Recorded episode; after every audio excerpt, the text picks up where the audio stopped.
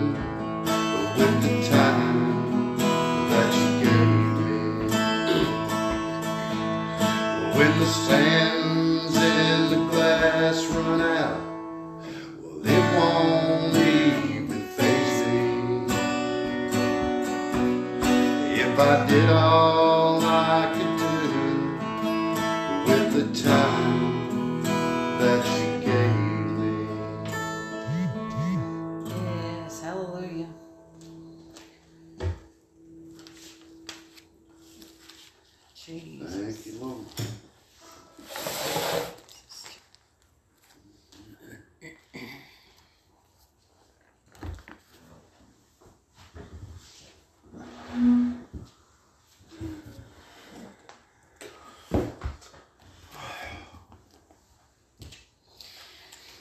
Well, today my text comes from Ezekiel 36 9.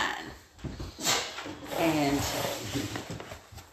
believe it or not, I'm not going to be flipping all around through the Bible like I normally do. Because when I when I read this, it was at a time I wasn't even expecting uh, the Lord to give me anything, and He froze me on this. And uh, I'm glad that He did because what He gave me as I studied it out and prayed about it, and and uh, so on and so forth, it was really really heavy. I think. You said Ezekiel. Yeah, Ezekiel 36 9.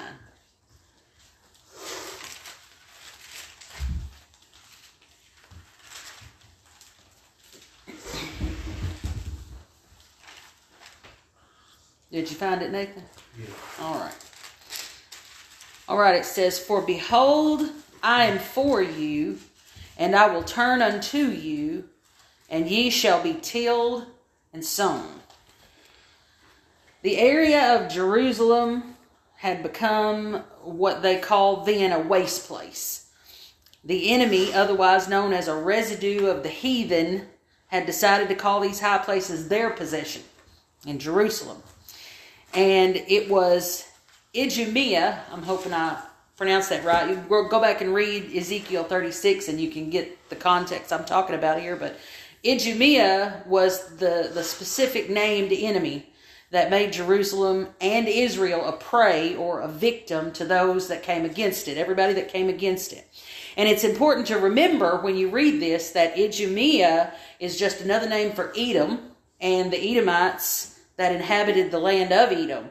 And that's important because Edom is another name for Esau, Jacob's brother. Was Isaac's other son, you know, the one that sold his birthright for a warm supper. That's Edom.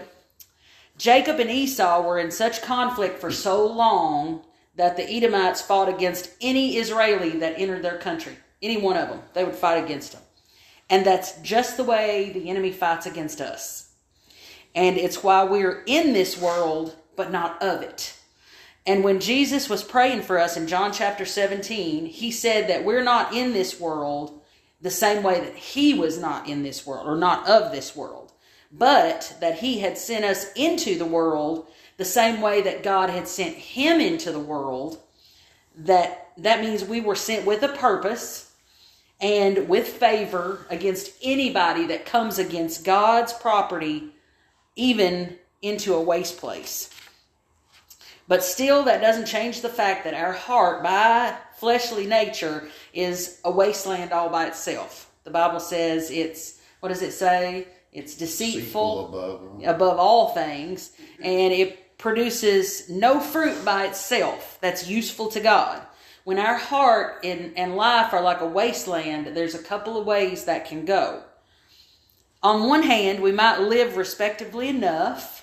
We will live solely for ourselves and our family because really our family is an extension of ourself. Our immediate family is. And, but when we live that way as our heart being a wasteland, there's no reach for God, really. A barren heart and a life might even lead us to compulsory worship, where we'll go and we'll do the things, like they say, but there's even a selfishness about that. In a barren wasteland of the heart, it's all about self. There's a mighty separation between us and God when the land of our heart is wasted, when it's dead, when it's unused. And even if we go through the motions, the heart itself keeps the motions from yielding any usable fruit, any kind of harvest. And on the other hand, there's those people that just throw up their hands and and just against God and his nature and all the holy things. And these are the ones that we see in dire straits. These are the ones that that are in places that nobody would go into to attempt a rescue. These are the people that they have tried and failed and and then they came around a different way and they tried and they failed again and and it goes on and on with this trying and failing trying and failing because of the barren heart that can't produce anything all by itself. And they may even have tried to pray but even that shriveled up in the sunshine of the desert place that they're in. And they may have heard a kind word they might have heard a sermon but like the seed that's sown in the parable of the sowers in the New Testament is sown among thorns and thistles, it they grow up and choke out that word, even if they hear it, and it dies. And after a while, and a few of those dead ends, people just give up and give in. But there's a funny thing about even ground that is completely fallow or left unused for practical purposes, we'll say even though it's unworked and even though there's no tilling and there's no working and there's no sowing or fertilizing or anything like that, things will start to happen. It's it's not often that you can completely forsake a field and and it will be completely barren unless it's like out in the desert where nothing, you know, can grow because it's just too hot, but these fallow lands might not produce corn or tomatoes or potatoes or okra or whatever it is we love, but they will produce every kind of weed, and some of them are poisonous. Some of them will even be poisonous. But a hardened heart against God evil thoughts, idle words, blasphemy. Those are the kinds kinds of weeds we see in ground that's fallow and and unused for for crops or for good things.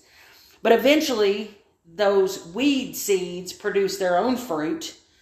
We'll call it fruit. It's it's whatever it produces. Their mature their mature piece, and that can turn into actions because the weed fruit will go on to produce other weeds, but a, an, a, a heart that's wasted and barren will go on and it, it will manifest in a million ways.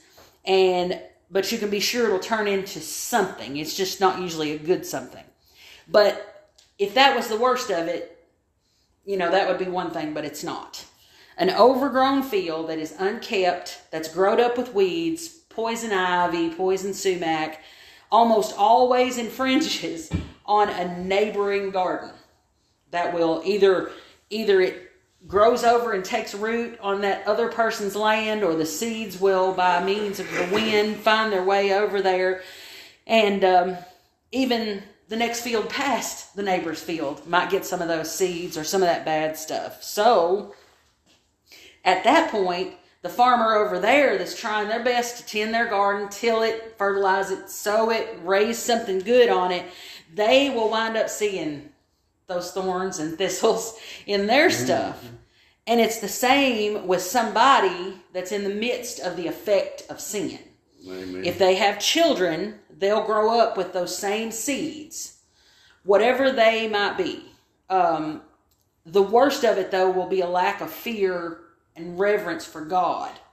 Even if an effort is made in the house of God, is is my experience. Um, the children will see faster than a grown up will that there's not an overflow from the church house to home and and daily life. And there might that they might not read it exactly that way but they will see that there is a clear line between this is what we do in church and this is what we do at home. So that's that's one of the biggest weeds of faith today is when people go to church, you know, whether it's two or three times a week or five or however many, depending on which place you go to, which organization you're under. A lot of people get tied up in that. Well, I have to wear this to church and do this and say that, and but then when I get home or when I get out, then that's a different thing. So, um, that when it gets to that place the ones that are closest to the garden will see whether it's fertile or fallow. And when a field or garden is unworked, anything that comes to it is wasted. For instance, if the sun shines on it, normally it would cause a crop to grow, photosynthesis, science, whatever it is, it produces a harvest on good land. But on wasteland, it just cracks and dries and it doesn't come to anything good. The same thing with dew and rain on good land, it will produce something. It will nourish whatever's growing there. But on a wasteland, um, there's no there's no goodness that comes from it because it's not been worked, tilled, sown, all that. So the blessing of the harvest with the fertile ground leads to excitement and thanksgiving towards God for the outcome. But with a wasteland, you can't you don't have that excitement. The Thanksgiving's not there. But the good news is that even the most wasted soil is full of hope. It's full of future goodness when God comes into the picture. Mm-hmm. Our scripture says, I am for you, and I will turn unto you. And in context, he's speaking to Israel. When you read that, you'll see that he's talking to Israel there. But we can see the same principles at play when we look at the life that's a barren land and and start to look at the principles that you see in this in this verse and other ones like it. Because in essence until jesus comes into the picture we are a waste. There's there's nothing good that can come out of this flesh. It can't come out of mine. That's why i fall in front of him daily. But we can't do anything of ourselves but we know that no one can even come to god unless the Spirit draws them, the word says. And even Jesus said in John 5 40, and ye will not come to me that you might have life. He knew when he was talking to the flesh, you can't even come to me unless it, somewhere else in the Bible it says unless the Spirit draws you. Because he knew that without supernatural involvement, our hearts won't allow us to do it. The enemy will make sure of that. And our dirty lives and barren hearts make us feel entirely unable to approach God. So it's all part of the enemy's plan to keep that land fallow, dry, wasted. But when grace and mercy that comes from Jesus comes in, that he has towards us, it can change everything. You can be sure he is for us. He's not willing that any should perish. That's word. And you can be sure he will turn to us because he's not willing that any should perish. Any. And we need to remember that when we pray for our kids, when we pray for our neighbors, he is not willing that any should perish. That means at some point, he's going to come. He's going to draw them. And that's where our prayer, we can pray with such confidence that the ground is getting ready to be worked. But the fallow and unprofitable ground must be sown and tilled. You see it in that verse that we just read. The ground for the ground to go through that, it's a, a really a really big experience, just like it is for our heart. The soil is torn up over and over again. The stumps are removed. The weeds are killed. The rocks are picked out. The weed root systems have to be taken out or taken away somehow or another. Because until these things happen, it makes no sense whatsoever to attempt to plant a good seed. I know. I tried it. Just try to plant a carrot in clay, dare you. It's not going to do anything. So, even Jesus talks about planting and how a seed that falls among thorns and rocks isn't going to produce anything. It won't even germinate, for that matter, especially if it falls on rocks. And again, going back to that parable of the seed and the sower, um, and that's just like the broken fields. Psalm 51 17 says, A broken and a contrite heart O God, thou wilt not despise. So he doesn't even look at the, the wasteland of our heart and despise it. We think he does when we're in that place, but he doesn't. Sometimes the weeds have to be killed by plowing in one direction and then coming back and plowing in another direction. That's called cross plowing because some weeds, I don't even want to talk about kudzu. I don't even know if you can kill that by cross plowing. But uh, that way, any weeds that are left if we're going in one direction will get cut up when we come in the other direction and so it helps chop it all up and just make it part of the compost of the of the dirt so that helps make sure it dies and doesn't pop back up and in the same way every weed in us has to be shredded and killed so that it doesn't pop back up and choke out the seed that god has planned to be planted in us and when we find ourselves in the process of being tilled and plowed or weeded, it can be painful. Things that we had once been dependent on get uprooted and killed and demolished. And some ground is especially hard. So when the plow comes back again and again and again and again to crush it and soften it, we don't see the end result when we're going through that. But it's in those times that we might feel especially separated from God when we're going through those those times. Mm-hmm. We might feel like when that process comes through that we're forgotten or forsaken or that there's a separation. We expect a separation between sin and a righteous God. But when it happens, that gets real is is what is what it is really. But you know what? It turns out that plowing and tilling is when the husbandman is closest to the ground. He's closest to it when he's tilling it, when he's working it, and when he's most likely to get his hands dirty with the effort of putting something in to a future end. He puts work into the wasteland of us, whatever it may be, whatever point we are in our life, he's right there with his hands in the dirt, just like he was when he formed Adam. In Genesis, he spoke everything into being the trees, the animals, all of it, the lights. He spoke all of it to be, but when he made Adam, he got his hands dirty and he formed it with his hands. And that's just the way it is when we look at this scripture about being tilled and plowed. Because that's what he, when he put us, us as in humanity, when he put Adam and Eve out of the garden, it was to till and sow the land. So he even already had that concept from the beginning of the time. But um, another thing is that before a farmer can even attempt to turn a field over, he has to see the worth in it.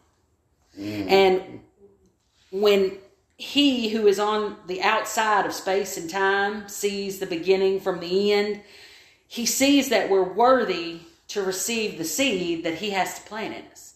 Even in our fallow state, wasted state, there's poison ivy and kudzu and poison sumac, and there's a nest of hornets over there in that corner. But man, when I get that cleaned up and tilled and sown, it's going to be great. And he sees that once it is tilled and softened, that our soil will yield something.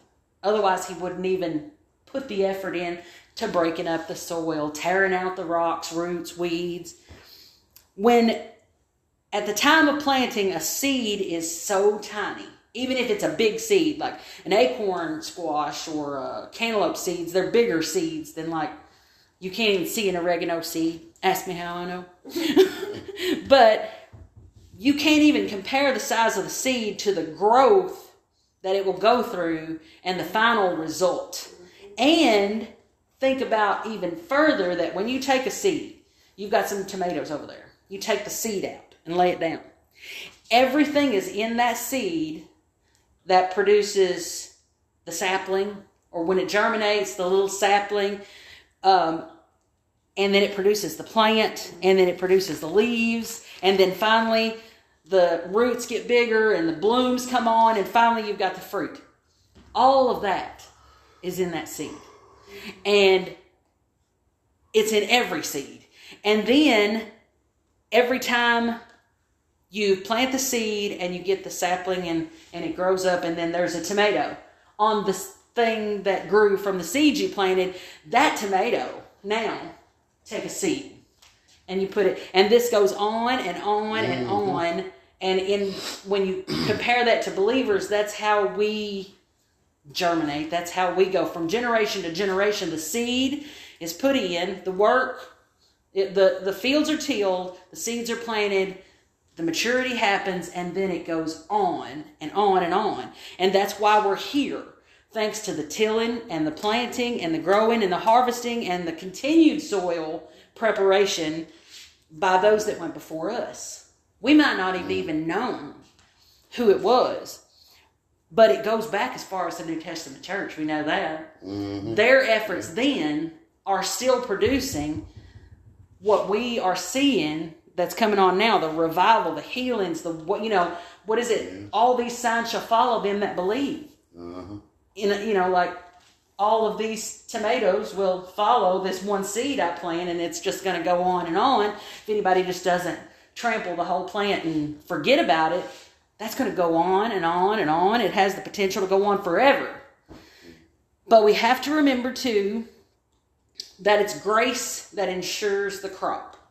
We know it will spring up because the word says, I love this. First the hmm. blade, then the ear, and then the full corn in the ear. So Jesus even talked about that with just an ear of corn. It starts with just a little blade coming up out of the ground from a seed. It's the nature of things. It's the nature of his creation. And we know it'll grow because God is careful to till the ground and sow the ground and plant that seed that's so important to Him that even though we were wasted and barren and fruitless, He saw enough worth in that barrenness to get down. You'll get down on your hands and knees to work ground, I promise you. Mm-hmm. And get hands dirty and pick out. Man, that takes time. But when he sees the end result, because we know he does, we're worth it, even in that state. So if you feel like you're part of tilling, planting, sowing, cross plowing, wherever you're at in the situation, because this goes on. This is not just a, okay, we're going to get saved and we're good. That's not how this works. The Bible says that it's precept upon precept, here a little, there a little, and so it goes. We are never done learning and maturing and, and just knowing what God wants from us because that might change, you know, five, ten, two years, two weeks from now. We don't know. But we know we can trust the master husbandman that is so close to barren land that that we're worth the effort on his part. And his grace is sufficient, his strength is perfect in weakness. Mm-hmm. And like the master gardener that he is, he will never forsake a seed or the soil he plants it into. That's right. And I just thank God for it. Well, that's all I have for today. So if anybody needs to pray, well, we'll hang out and pray. Otherwise, I just thank God and I pray that He goes with us this week and, and carries us out. Jimmy, would you just prayer for us to close up? Well, gracious Lord, we come to you again and Thank thank, you, you, again for the you, opportunity to gather, Lord. And, Yes. and we just thank you, Lord, that Thank whoever we are, we're Yes, we're welcome to come as we are, Yes, Lord. And God, and you as being that husbandman and that master gardener, Lord, Oh, you will worship prune and and water and and grow us up to be what you would Thank have you, us to be in Thank your kingdom, Jesus. Lord. Mighty God, I thank you for mm. this message that we have received, Hallelujah, Lord, today, hallelujah, Lord God. I ask you, Lord, God. to bless your people, Lord God. Yes, and, and Lord, we ask you to return our pastor and his wife home safely Yes, this hallelujah. evening, Lord, Thank mighty you, God. Lord. And we just ask you, Lord, to, to be with Jesus. us through the week, Lord. Thank and, you, Lord. and guide us and guard us and be the light on our path, Thank you, Lord Jesus. Jesus. And we just ask it all in the mighty name of Jesus. Yes. Amen and amen. Man.